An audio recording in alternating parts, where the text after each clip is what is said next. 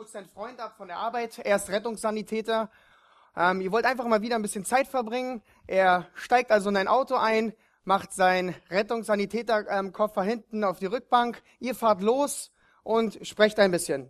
Dann geht's eine kleine Strecke über die Autobahn, ihr fahrt und von jetzt auf gleich stoppen die Auto vor, Autos vor euch. Ihr seht Warnblinkanlagen, ihr, du bremst ein bisschen doller, äh, wunderst dich, was los ist. Dann kommst du langsam zum Stehen, guckst ein bisschen weiter nach vorne und da siehst du dieses Bild. Ein riesiger Autocrash. Überall entsetzte Menschen. Du siehst Qualm vor dir, kannst gar nicht fassen, was du siehst. Da ist schon instinktiv dein Freund dabei, aus dem Auto zu steigen, schnappt, äh, greift auf die Rückbank, nimmt seinen Ko äh, Koffer und sagt, folgt mir schnell. Ihr also los zur Rettungsstelle oder zur Unfallstelle. Ein schlimmer Anblick. Ihr seht überall verletzte Menschen, klagende Menschen, schreiende Menschen. Da ist schon dein Freund dabei, seinen Koffer aufzumachen und gibt dir eine Handvoll Karten in die Hand. Es sind verschiedene Karten und er erklärt dir ganz genau, was du jetzt zu tun hast, damit du ihnen helfen kannst. Er gibt dir grüne Karten in die Hand und sagt, diese Karten verteilst du an die Menschen, die in Ordnung sind. Da ist, die, die gut sind, die sich nicht verletzt haben, die vielleicht ein bisschen verwirrt sind, was da passiert ist, aber die in Ordnung sind. Er gibt dir gelbe Karten in die Hand und sagt, das ist für die Leichtverletzten. Einfach an die verteilen, die leichte Schrammen haben. Dann gibt er die rote Karten in der Hand und sagt, das ist für die Schwerverletzten. Konzentriere dich besonders auf diese Karten, die sind sehr wichtig. Weil dann können wir, wenn ärztliche Versorgung kommen, sofort zu diesen Menschen gehen. Und dann gibt er dir die letzten Karten, die schwarzen Karten in die Hand und sagt, das ist die Karten für die Person, wo jede Hilfe zu spät kommt. Denn sie sind tot. In der Menschheitsgeschichte passierte etwas Ähnliches. Es gab den großen Knall. Sünde kam in die Welt und verdarb mit sich die ganze Welt. Bis heute. Jedoch sehen wir einen riesigen Unterschied, denn in dieser Welt gibt es nur zwei Karten oder zwei Farben. Es gibt die schwarze Karte und die grüne Karte. Schwarz für tot, grün für lebendig. Schwarz für verloren und grün für errettet. Schwarz für die Hölle und grün für den Himmel. Und die große Frage an dich heute Morgen, welche Karte hast du? Und warum hast du diese Karte? So lass uns unseren Text aufschlagen in Epheser 2, die Verse 1 bis 7 und lass uns die Antwort zu dieser Frage uns anschauen und sehen, was Gottes Wort uns zu sagen hat.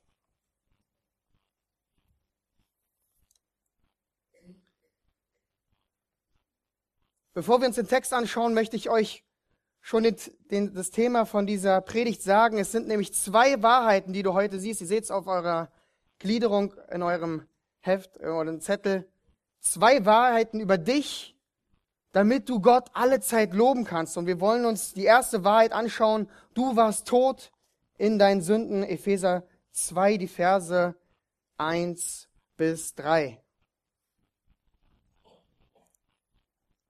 Auch euch hat er auferweckt, die ihr tot wart in euren Vergehungen und Sünden, in denen ihr einst wandeltet, gemäß dem Zeitlauf dieser Welt, gemäß dem Fürsten der Macht der Luft, des Geistes, der jetzt in den Söhnen des Ungehorsams wirkt. Unter diesen hattet auch wir einst alle unser Verkehr in den Begierden unseres Fleisches, indem wir den Willen des Fleisches und der Gedanken taten und von Natur Kinder des Zorns waren, wie auch die anderen. Mit diesen Worten fängt Paulus das zweite Kapitel an hier in Epheser. Und wenn du genau aufgepasst hast, ist dir aufgefallen vielleicht, dass Paulus hier in einer besonderen Art die ersten, ersten drei Verse schreibt, denn er spricht hier in der Vergangenheit, was wir einst waren. Und er will dich und mich erinnern, er will uns eigentlich quasi wachrütteln und sagen, das warst du einmal. Du warst tot. Wenn du ein Kind Gottes wirst oder bist, dann warst du einst tot. Und wieder die Frage an dich, hast du das vergessen? Vielleicht bist du schon ein paar Jahre Christ, vielleicht schon 10, 20, 30 Jahre. Und hast vielleicht vergessen, woher du kommst, aus welch großer Schuld der Herr dich errettet hat. Bist du vielleicht lau geworden, den Herrn nicht mehr zu loben in deinem Leben für das, was er getan hat? Wie sieht's in deinem Leben aus? Und nutze die Zeit heute Morgen, um dich zu prüfen, hast du aufgehört, Gott alle Zeit zu loben? Also Paulus fängt an hier, auch euch hat er auferweckt, die ihr tot wart. Die absolute Tatsache gleich zum Beginn von Kapitel 2, du warst tot. Es ist nicht so, dass der Mensch ohne Christus irgendwie in dieser Welt lebt und ähm, in der Grauzone auf dem Weg des Lebens vielleicht auf der Suche nach irgendwelchen spirituellen Dingen. Nein, der Mensch ohne Christus ist tot. Wenn du das hier einen Ungläubigen sagen würdest, würde er sagen, was redest du eigentlich für ein Quatsch? Ja, sehe ich tot aus? Ich bin total lebendig. Ja, ich gehe jeden Tag zur Arbeit, ich wach auf, ich mache meine Sachen, ich bin nicht tot. Aber was meint Paulus hier, wenn er davon spricht, dass du und ich, dass wir tot waren? Und er spricht natürlich davon, dass wir geistlich tot waren. Da war kein geistliches Leben und auch kein Verlangen, das ist ganz wichtig, es war kein Verlangen danach, Gott zu ehren. Kein Verlangen nach geistlichen Dingen. Stimmt das? Du warst tot. Das war dein Leben vor Christus. Und was hier ganz deutlich wird, ist, in diesem toten Zustand hattest du keinerlei Gemeinschaft mit Gott. Da war keine Beziehung, nichts. Du warst tot und unbrauchbar für Gott. Das sehen wir auch in Lukas 20, Vers 38. Gott ist nicht ein Gott der Toten, sondern der Lebendigen. Er ist nicht ein Gott der Toten. Und was hier auch noch ganz deutlich wird, ist, du warst in einem Zustand, wo du dir selber nicht helfen konntest. Eine tote Person ist tot. Sie ist nicht lebendig oder kann sich selbst ähm, wiederbeleben und sagen, aufstehen. Du warst tot und konntest nichts an dieser Situation ändern. Denke an die schwarze Karte zu Beginn, die an die Menschen ausgeteilt wurden, die tot waren.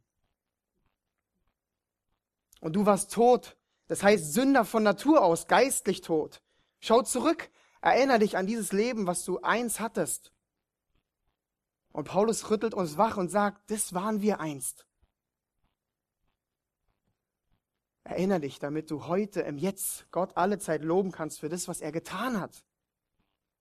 Egal wie du dich damals auch angestrengt hast, dein Leben ohne Christus war tot. Ohne den Erlöser warst du tot, verloren, wie die anderen um dich her.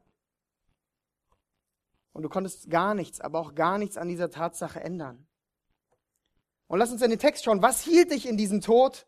Wir finden hier die Aussage von Paulus. Wir waren tot in euren Vergehungen und Sünden oder Übertretungen und Sünden. Wir waren versklavt unter die Sünde, wie es in der Schrift heißt. Und was ist der Lohn der Sünde? Finden wir in Römer 6, Vers 23. Der Lohn der Sünde ist der Tod. Jetzt könnten wieder einige anwenden. Ja, natürlich war ich Sünder. Wegen der ganzen Sünde um mich herum, überall, die ganze Welt ist voller Sünde. Deswegen wurde ich Sünder. Finden wir auch heutzutage viel in der Psychologie bei Kindern. Unsere Kinder wurden erst Sünder. Ja. Vielleicht erst, wenn man eigene Kinder hat, sieht man, dass die Sündhaftigkeit schon in dem Kind steckt. Ja. Auch wenn sie so süß sind, angucken mit den Augen. Ja und tun so, als hätten sie nichts gemacht. Die Sünde steckt schon in ihnen drinnen. Und deswegen stimmt es zum einen, dass überall Sünde um uns herum ist. Aber deswegen wurden wir nicht Sünder. John MacArthur sagt in seinem Kommentar zum Epheserbrief, Zitat, wir waren nicht tot, weil wir Sünde verübt haben, sondern weil wir Sünder sind. Wir lebten Sünde aus, weil wir Sünder waren. Zitat Ende. Und das waren wir. Sünder von Geburt an. Wir wurden keine Sünder durch die Umwelt, sondern die Sünde war schon in uns. Könnt ihr Matthäus 12, Vers 35 aufschreiben.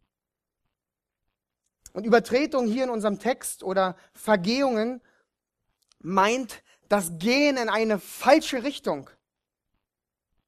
Und damit das Übertretung oder das Übertreten der Richtlinie Gottes oder das Gebot Gottes. Und Sünden hier in diesem Text, der Ausdruck ist, das Ziel verfehlen. Und das war dein Leben vor Christus. Von Natur aus gingst du in die falsche Richtung und übertratest die Richtlinie Gottes. Und von nur aus, von Natur aus verfehltest du das Ziel Gottes. Das war dein Leben. Und wenn ich zurückgucke auf mein Leben, dann kann ich nur das sehen. In die falsche Richtung und das Ziel verfehlt. Und egal, wie man sich auch angestrengt hat, man konnte nichts ändern daran. Wie ist es bei dir? Wie ist es in deinem Leben? Aus Gottes Perspektive gingen wir in die falsche Richtung und verfehlten sein Ziel.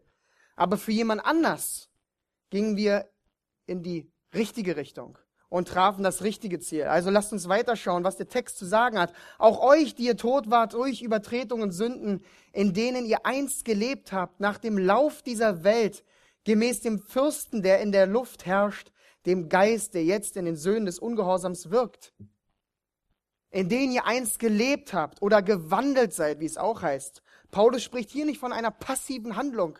Vor Christus haben wir irgendwie gelebt, gewandelt. Nein, wir waren aktiv gegen Gott, aktive Sünder gegen Gott ausgerichtet und seinen Willen.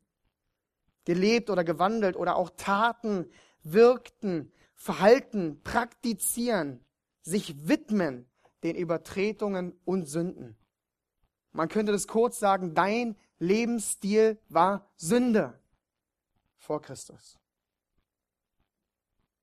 Ein hingegebener Sünder und vollkommen versklavt. Schau zurück. Das warst du ohne Christus. Oder vielleicht bist du das noch, wenn du Christus nicht als Herrn hast. Und die Frage für die, die schon diese Erfahrung haben durften, dass Christus dein Erretter wurde, schau zurück auf dieses Leben. Du hattest die schwarze Karte, du warst tot. Du hattest kein Lob für Gott übrig.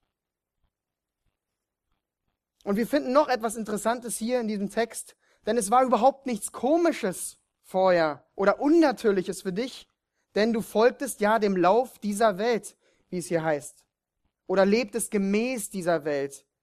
Und wir wissen, dass in dem normalen Lauf dieser Zeit, dieser gefallenen Schöpfung, ist Sünde ein Lebensstil in jeder Hinsicht.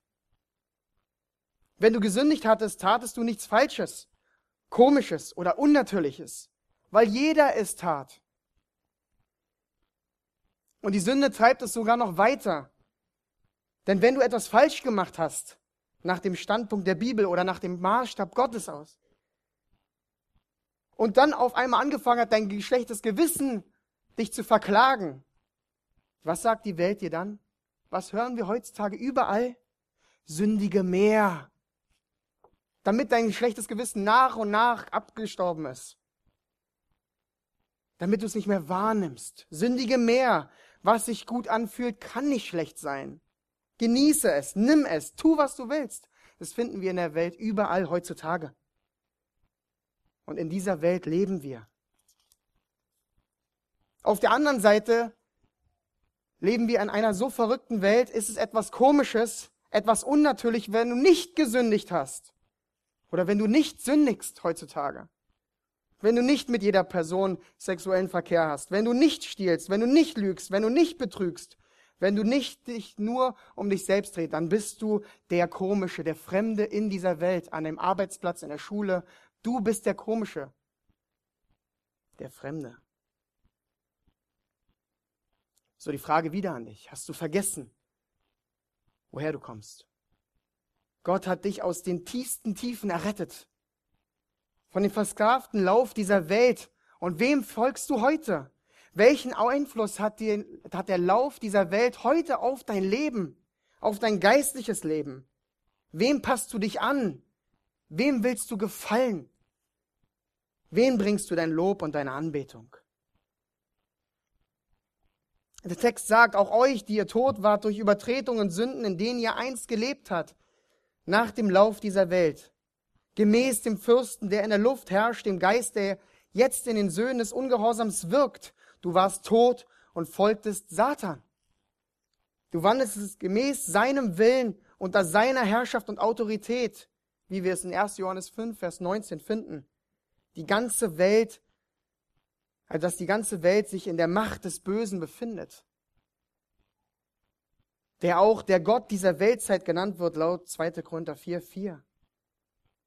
Und Satan hat diese Welt versklavt durch seinen Geist, der jetzt in den Söhnen des Ungehorsams wirkt. Und kennt ihr einen der größten Lügen, die wir auch in der Welt heute hören, wenn wir nicht schon genug Lügen gehört haben? Was Satan durch seinen Geist den Menschen seit Anbeginn erzählt, seit Adam und Eva, du bist frei. Du kannst tun, was du willst.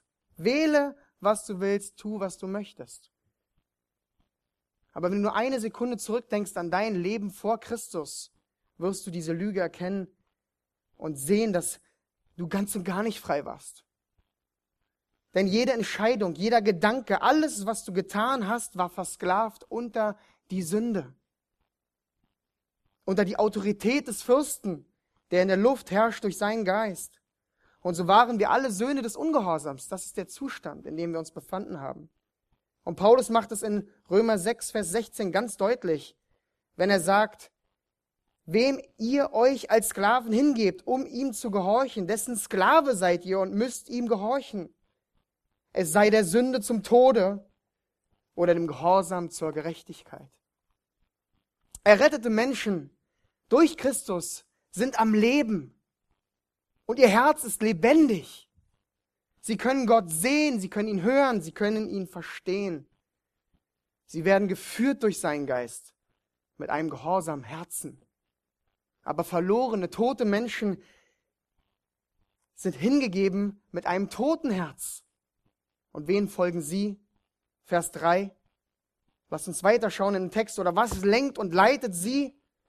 Unter ihnen führten auch wir alle einst unser Leben in den Begierden unseres Fleisches, indem wir den Willen des Fleisches und der Gedanken taten, und wir waren von Natur Kinder des Zorns, wie auch die anderen.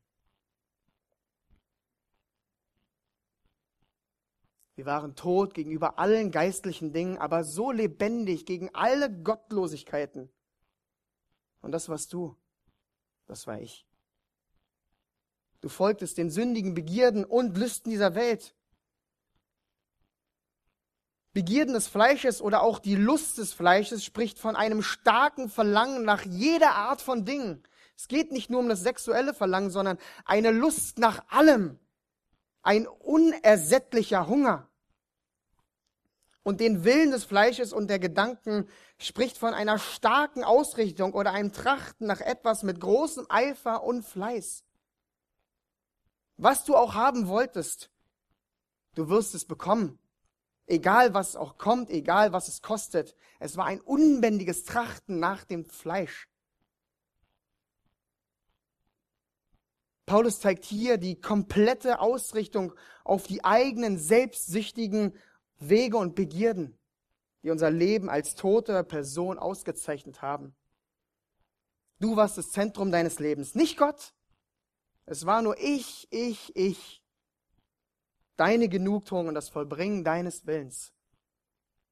Und es scheint so, als will Paulus es hier in Vers 3 auf die Spitze treiben und wir waren von Natur Kinder des Zorns wie auch die anderen. Ein Bibellehrer sagt hierzu Zitat, fern von der Versöhnung mit Christus ist jede Person von Natur aus durch Geburt ein Gegenstand des Zorns Gottes, seinem ewigen Gericht und seiner Verdammung. Zitat Ende. Gottes ewigen Gericht. Auf der Silvesterfreizeit konnten wir uns ein bisschen mehr damit beschäftigen, auch mit der Hölle. Und vielleicht zucken die einen oder anderen jetzt bei dem Begriff Hölle, weil wir uns vor Augen gemalt haben, wie schlimm es dort sein wird. Und das ist der Zustand vor Christus, Gottes ewiges Gericht. Hast du das vergessen? Das war deine Vergangenheit. Da kommst du her. Da kommen wir her.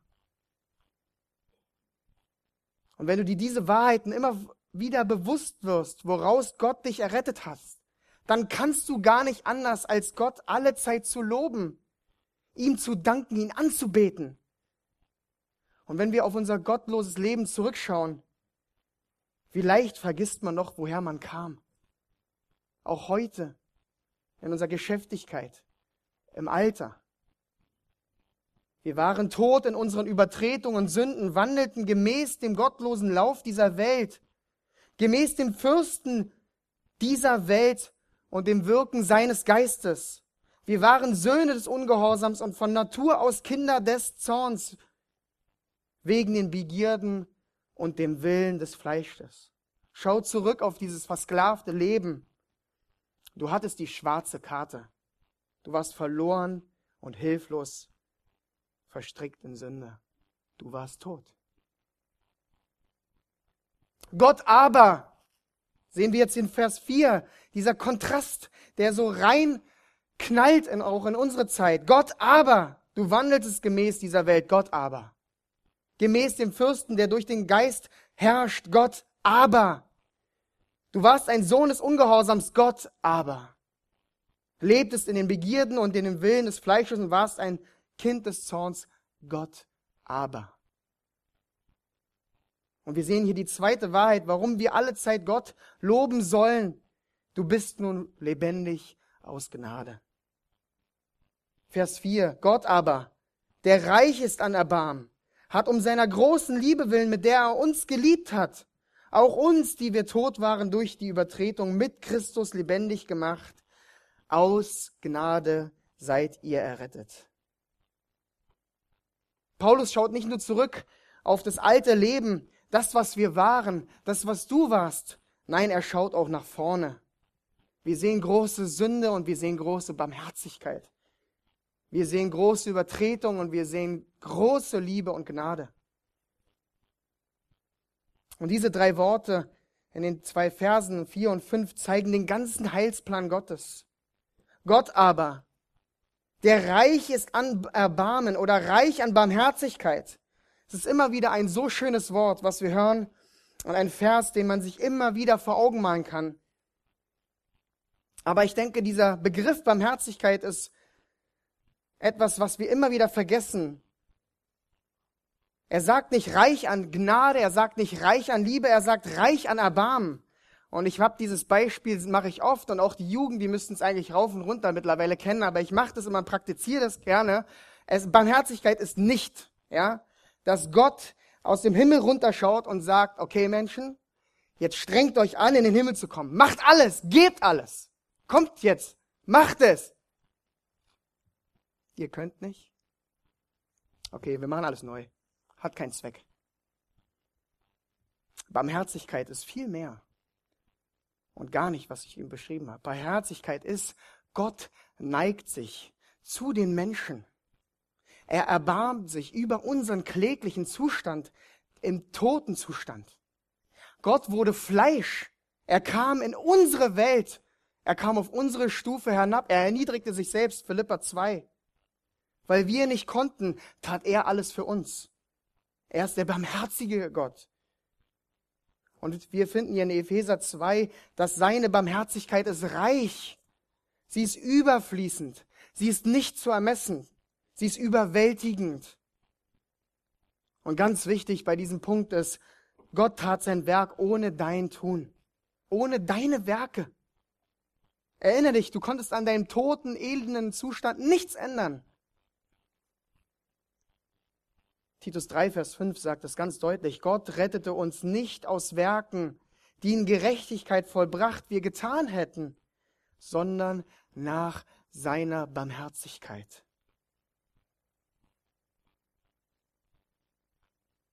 Es war seine Barmherzigkeit, die alles tat. Für dich, den Toten und Verlorenen. Es ist die unverdiente Gunst Gottes gegenüber Sündern.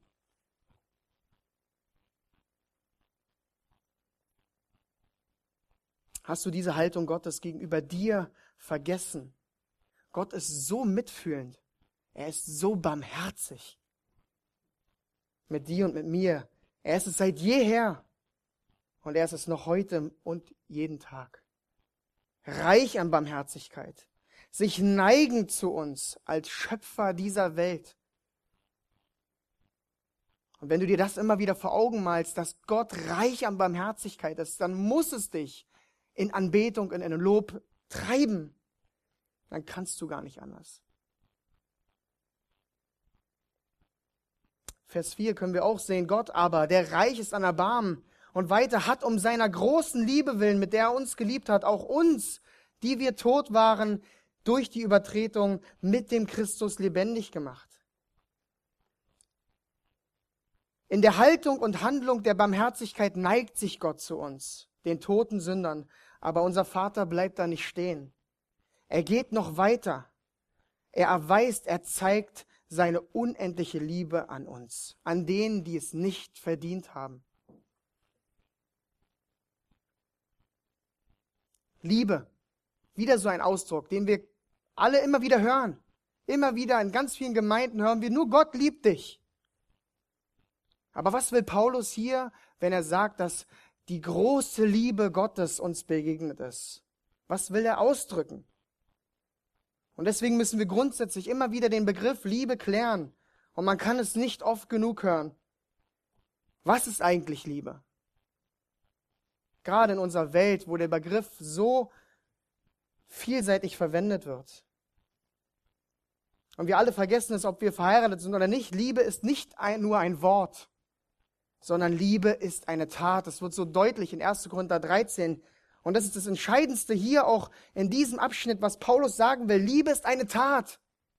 Gott neigt sich zu uns und erweist, zeigt, offenbart seine Liebe darin, dass er sich einen ewigen Plan erdacht hat, um uns aus unserem toten Zustand zu retten, um uns wieder lebendig zu machen und zurückzuführen in seine liebende Gemeinschaft. Und er tat das im Dahingeben seines eingeborenen Sohnes. Für dich und für mich. In seinem Tod und seiner Auferstehung. Das Werk am Kreuz, das größte Liebeswerk der Geschichte. Es war die Tat Gottes, die in dem Begriff Liebe zum Ausdruck kommt. Und Römer 5, Vers 8 sagt es auch ganz deutlich. Gott aber beweist seine Liebe zu uns dadurch, dass Christus für uns gestorben ist, als wir noch Sünder waren. Und auch Johannes sagt es im ersten Johannesbrief, Kapitel 4, Vers 10, dass Gott dich und mich zuerst geliebt hat. Und in Liebe gab Gott sein Liebstes für Sünder, für Tote. Wir waren hoffnungslos tot und verloren. Noch einmal, du konntest daran nichts ändern, du warst tot. Aber Gott tat alles. Er tat alles und er gab alles. Wir waren tot in Übertretungen. Wieder dieses Wort hier in Vers 4 und 5, was wir finden, in unseren Übertretungen. Liebe, obwohl du in die falsche Richtung liebst. Liebe, obwohl du tot warst in deinen Übertretungen, in deinen Sünden. Liebe, obwohl du ihn nicht lieben wolltest und nicht konntest. Und Liebe, obwohl du es nicht verdient hast. Und Liebe, weil Gott es so bestimmt hat. Wir dürfen staunen über diesen Gott, der so voll Liebe ist, der uns so sehr errettet hat, alles gegeben hat. Vom ewigen Tod zum ewigen Leben. Das ist so unglaublich groß. Und auch in der letzten Zeit ist mir so klar geworden, wir können gar nicht begreifen, was da vor 2000 Jahren passiert ist, was der Herr getan hat und was er dir und mir geschenkt hat, wenn du wirklich errettet bist. Und deswegen muss es einfach die Ewigkeit danach sein, weil wir erst dann begreifen und dann einfach nur wissen, wollen wir nur die ganze Ewigkeit ihn loben. Wir wollen gar nicht aufhören, weil das so unermesslich groß ist, dieser Kontrast. die Ewigkeit, um Gott für seine Liebe, Gnade und Barmherzigkeit zu danken, ihm zu preisen und ihn anzubeten. Denn er ist der aktive, sich erbarmende Gott. Und es geht um Leben und Tod heutzutage. Es geht um Herrlichkeit oder Hölle. Das wurde mir gestern auch wieder bewusst. Gestern habe ich ähm, eine Nachricht bekommen von ähm, Fußballfreunden. Ich habe ähm, mit fünf angefangen, Fußball zu spielen und mit einer Truppe, mit denen war ich zwölf, dreizehn Jahren zusammen. Die sind alle jetzt um die 30. Da hat mir einer der geschrieben, dass einer ähm, aus dieser Gruppe gestorben ist vor drei, vier Tagen. Und ähm, mit 30 Schlaganfall und dann gestorben. Und uns wird immer wieder in den Momenten so klar, wir leben ganz oft in unserem Leben in so einem Zustand der Ewigkeit. Also auch jetzt, man denkt manchmal nicht drüber nach, was kommen wird und dass es jederzeit vorbei ist. Aber wir als Christen dürfen so eine ewige Hoffnung haben, wenn wir nach vorne schauen, egal wann es vorbei ist. Wir sind beim Herrn. Weil Gott barmherzig ist, weil er voller Liebe ist. Das ist so unglaublich schön. Und wenn wir in der Barmherzigkeit die Haltung sehen und in der Liebe Gottes Tat sehen, wie hier in Vers 5, das wunderbare Geschenk Gottes an uns. Aus Gnade seid ihr errettet. Barmherzigkeit, Liebe und Gnade machen Erlösung möglich. Aus Gnade bist du errettet. Und wieder so ein bekanntes Wort, das wir überall hören und auch vielleicht die jungen Leute, die Gnade immer wir hören und verstehen es auch nicht ganz. Was bedeutet Gnade? Und Gnade ist das unverdiente, unverdienbare Geschenk Gottes der Rettung an den, der glaubt und sich ihm und seinem Willen unterordnet. Du hast nichts dafür getan. Nicht mal ein bisschen. Und du konntest auch nichts tun. Es war das freie Geschenk Gottes, der Gnade. Aber warum Geschenk? Was will Gott aussagen, dass Gnade ein Geschenk ist? Hast du dich das schon mal gefragt? Warum ist die Gnade so ein Geschenk und kostenlos? Warum gibt er uns das? Und Gott schenkt uns seine Gnade nur aus einem Grund und das vollkommen umsonst, damit ihm alle Ehre gebührt. Hätten wir auch nur ein Funken dazu beigetragen, dass wir errettet sind, würde ihm nicht alle Ehre gebühren. Aber er schenkt uns seine Gnade vollkommen frei. Für jeden, der glaubt. Jedem, der ihm sein Leben gibt. Jedem, der sich sein Willen ganz unterordnet, damit ihm allein alle Ehre zukommt. Jetzt und in Ewigkeit. Es ist seine Gnade, das freie Geschenk an dich und mich. Und bringt dich das nicht auf die Knie? Bringt dich das nicht zur Anbetung Gottes? Frei, kostenlos schenkt Gott seine Gnade. Und Paulus geht noch weiter hier in diesem Abschnitt. Vers 6. Und er hat uns mit auferweckt und mit versetzt in die himmlischen Regionen in Christus Jesus. Der verlorene tote Mensch wird nur einmal auferweckt nämlich dann, wenn er seine Augen aufschlägt vor dem Thron Gottes und dann in die Hölle gehen wird. Aber der Herr, wenn du seiner bist, hat er dich schon auferweckt an dem Tag, wo du dich bekehren durftest. Wo der Herr eingegriffen hat in deinem Leben, dich herausgezogen hat, durftest du auferweckt werden. Aber er wird dich auch später auferwecken in die Ewigkeit. Und das ist die Zusage Gottes für alle, die glauben die in dieser Barmherzigkeit, in der Liebe, in der Gnade Gottes wandeln und leben. Du wirst auferweckt und mitversetzt in die himmlischen Regionen. Es ist die schönste Gnadenaussicht Gottes für unser Leben, die wir haben dürfen. Wir haben einen ewigen Platz im Himmel. Es ist so wunderbar. Und wir finden das auch in Johannes 14, 1 bis 3. Ich lese es vor. Euer Herz werde nicht bestürzt. Ihr glaubt an Gott, glaubt auch an mich, sagt der Herr Jesus hier. Im Hause meines Vaters sind viele Wohnungen. Wenn es nicht so wäre, würde ich euch gesagt haben, ich gehe hin, euch eine Stätte zu bereiten. Und wenn ich hingehe, euch eine Stätte zu bereiten, so komme ich wieder und werde euch zu mir nehmen, damit auch ihr seid, wo ich bin. Wir werden beim Herrn sein. Und Vers 7, damit Gott in den kommenden Weltzeiten den überschwänglichen Reichtum seiner Gnade und Güte an uns erweise in Christus Jesus. Das sind Verse, die können wir nicht verstehen. Und Paulus kann ja auch nur ins Superlative gehen, überschwänglich. Er liebt diese Worte, wenn er immer alles erzählt. Es ist reich, groß, überschwänglich. Das ist die Gnade Gottes an dich.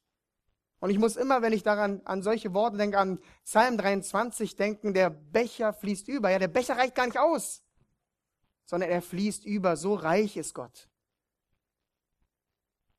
Und das in den kommenden Weltzeiten. Und was dort sein wird, wir haben es in der Silvesterfreizeit ein bisschen uns angeschaut und so einen leichten Vorgeschmack auf den Himmel bekommen.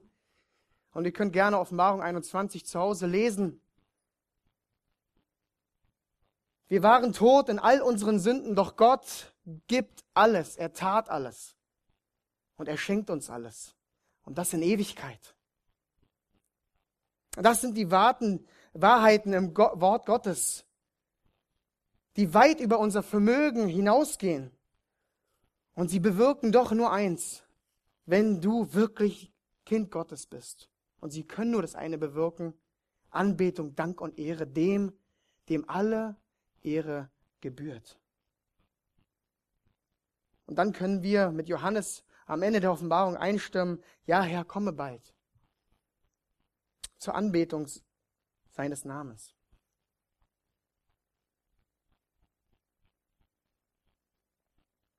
Also wenn du bei einem Unfall mit deinem Freund, der Rettungssanitäter ist, anhältst und er dir dann sagt, du sollst ihm helfen, die verschiedenen Karten auszuteilen, grün, gelb, rot und schwarz, dann würdest du eine Sache niemals tun.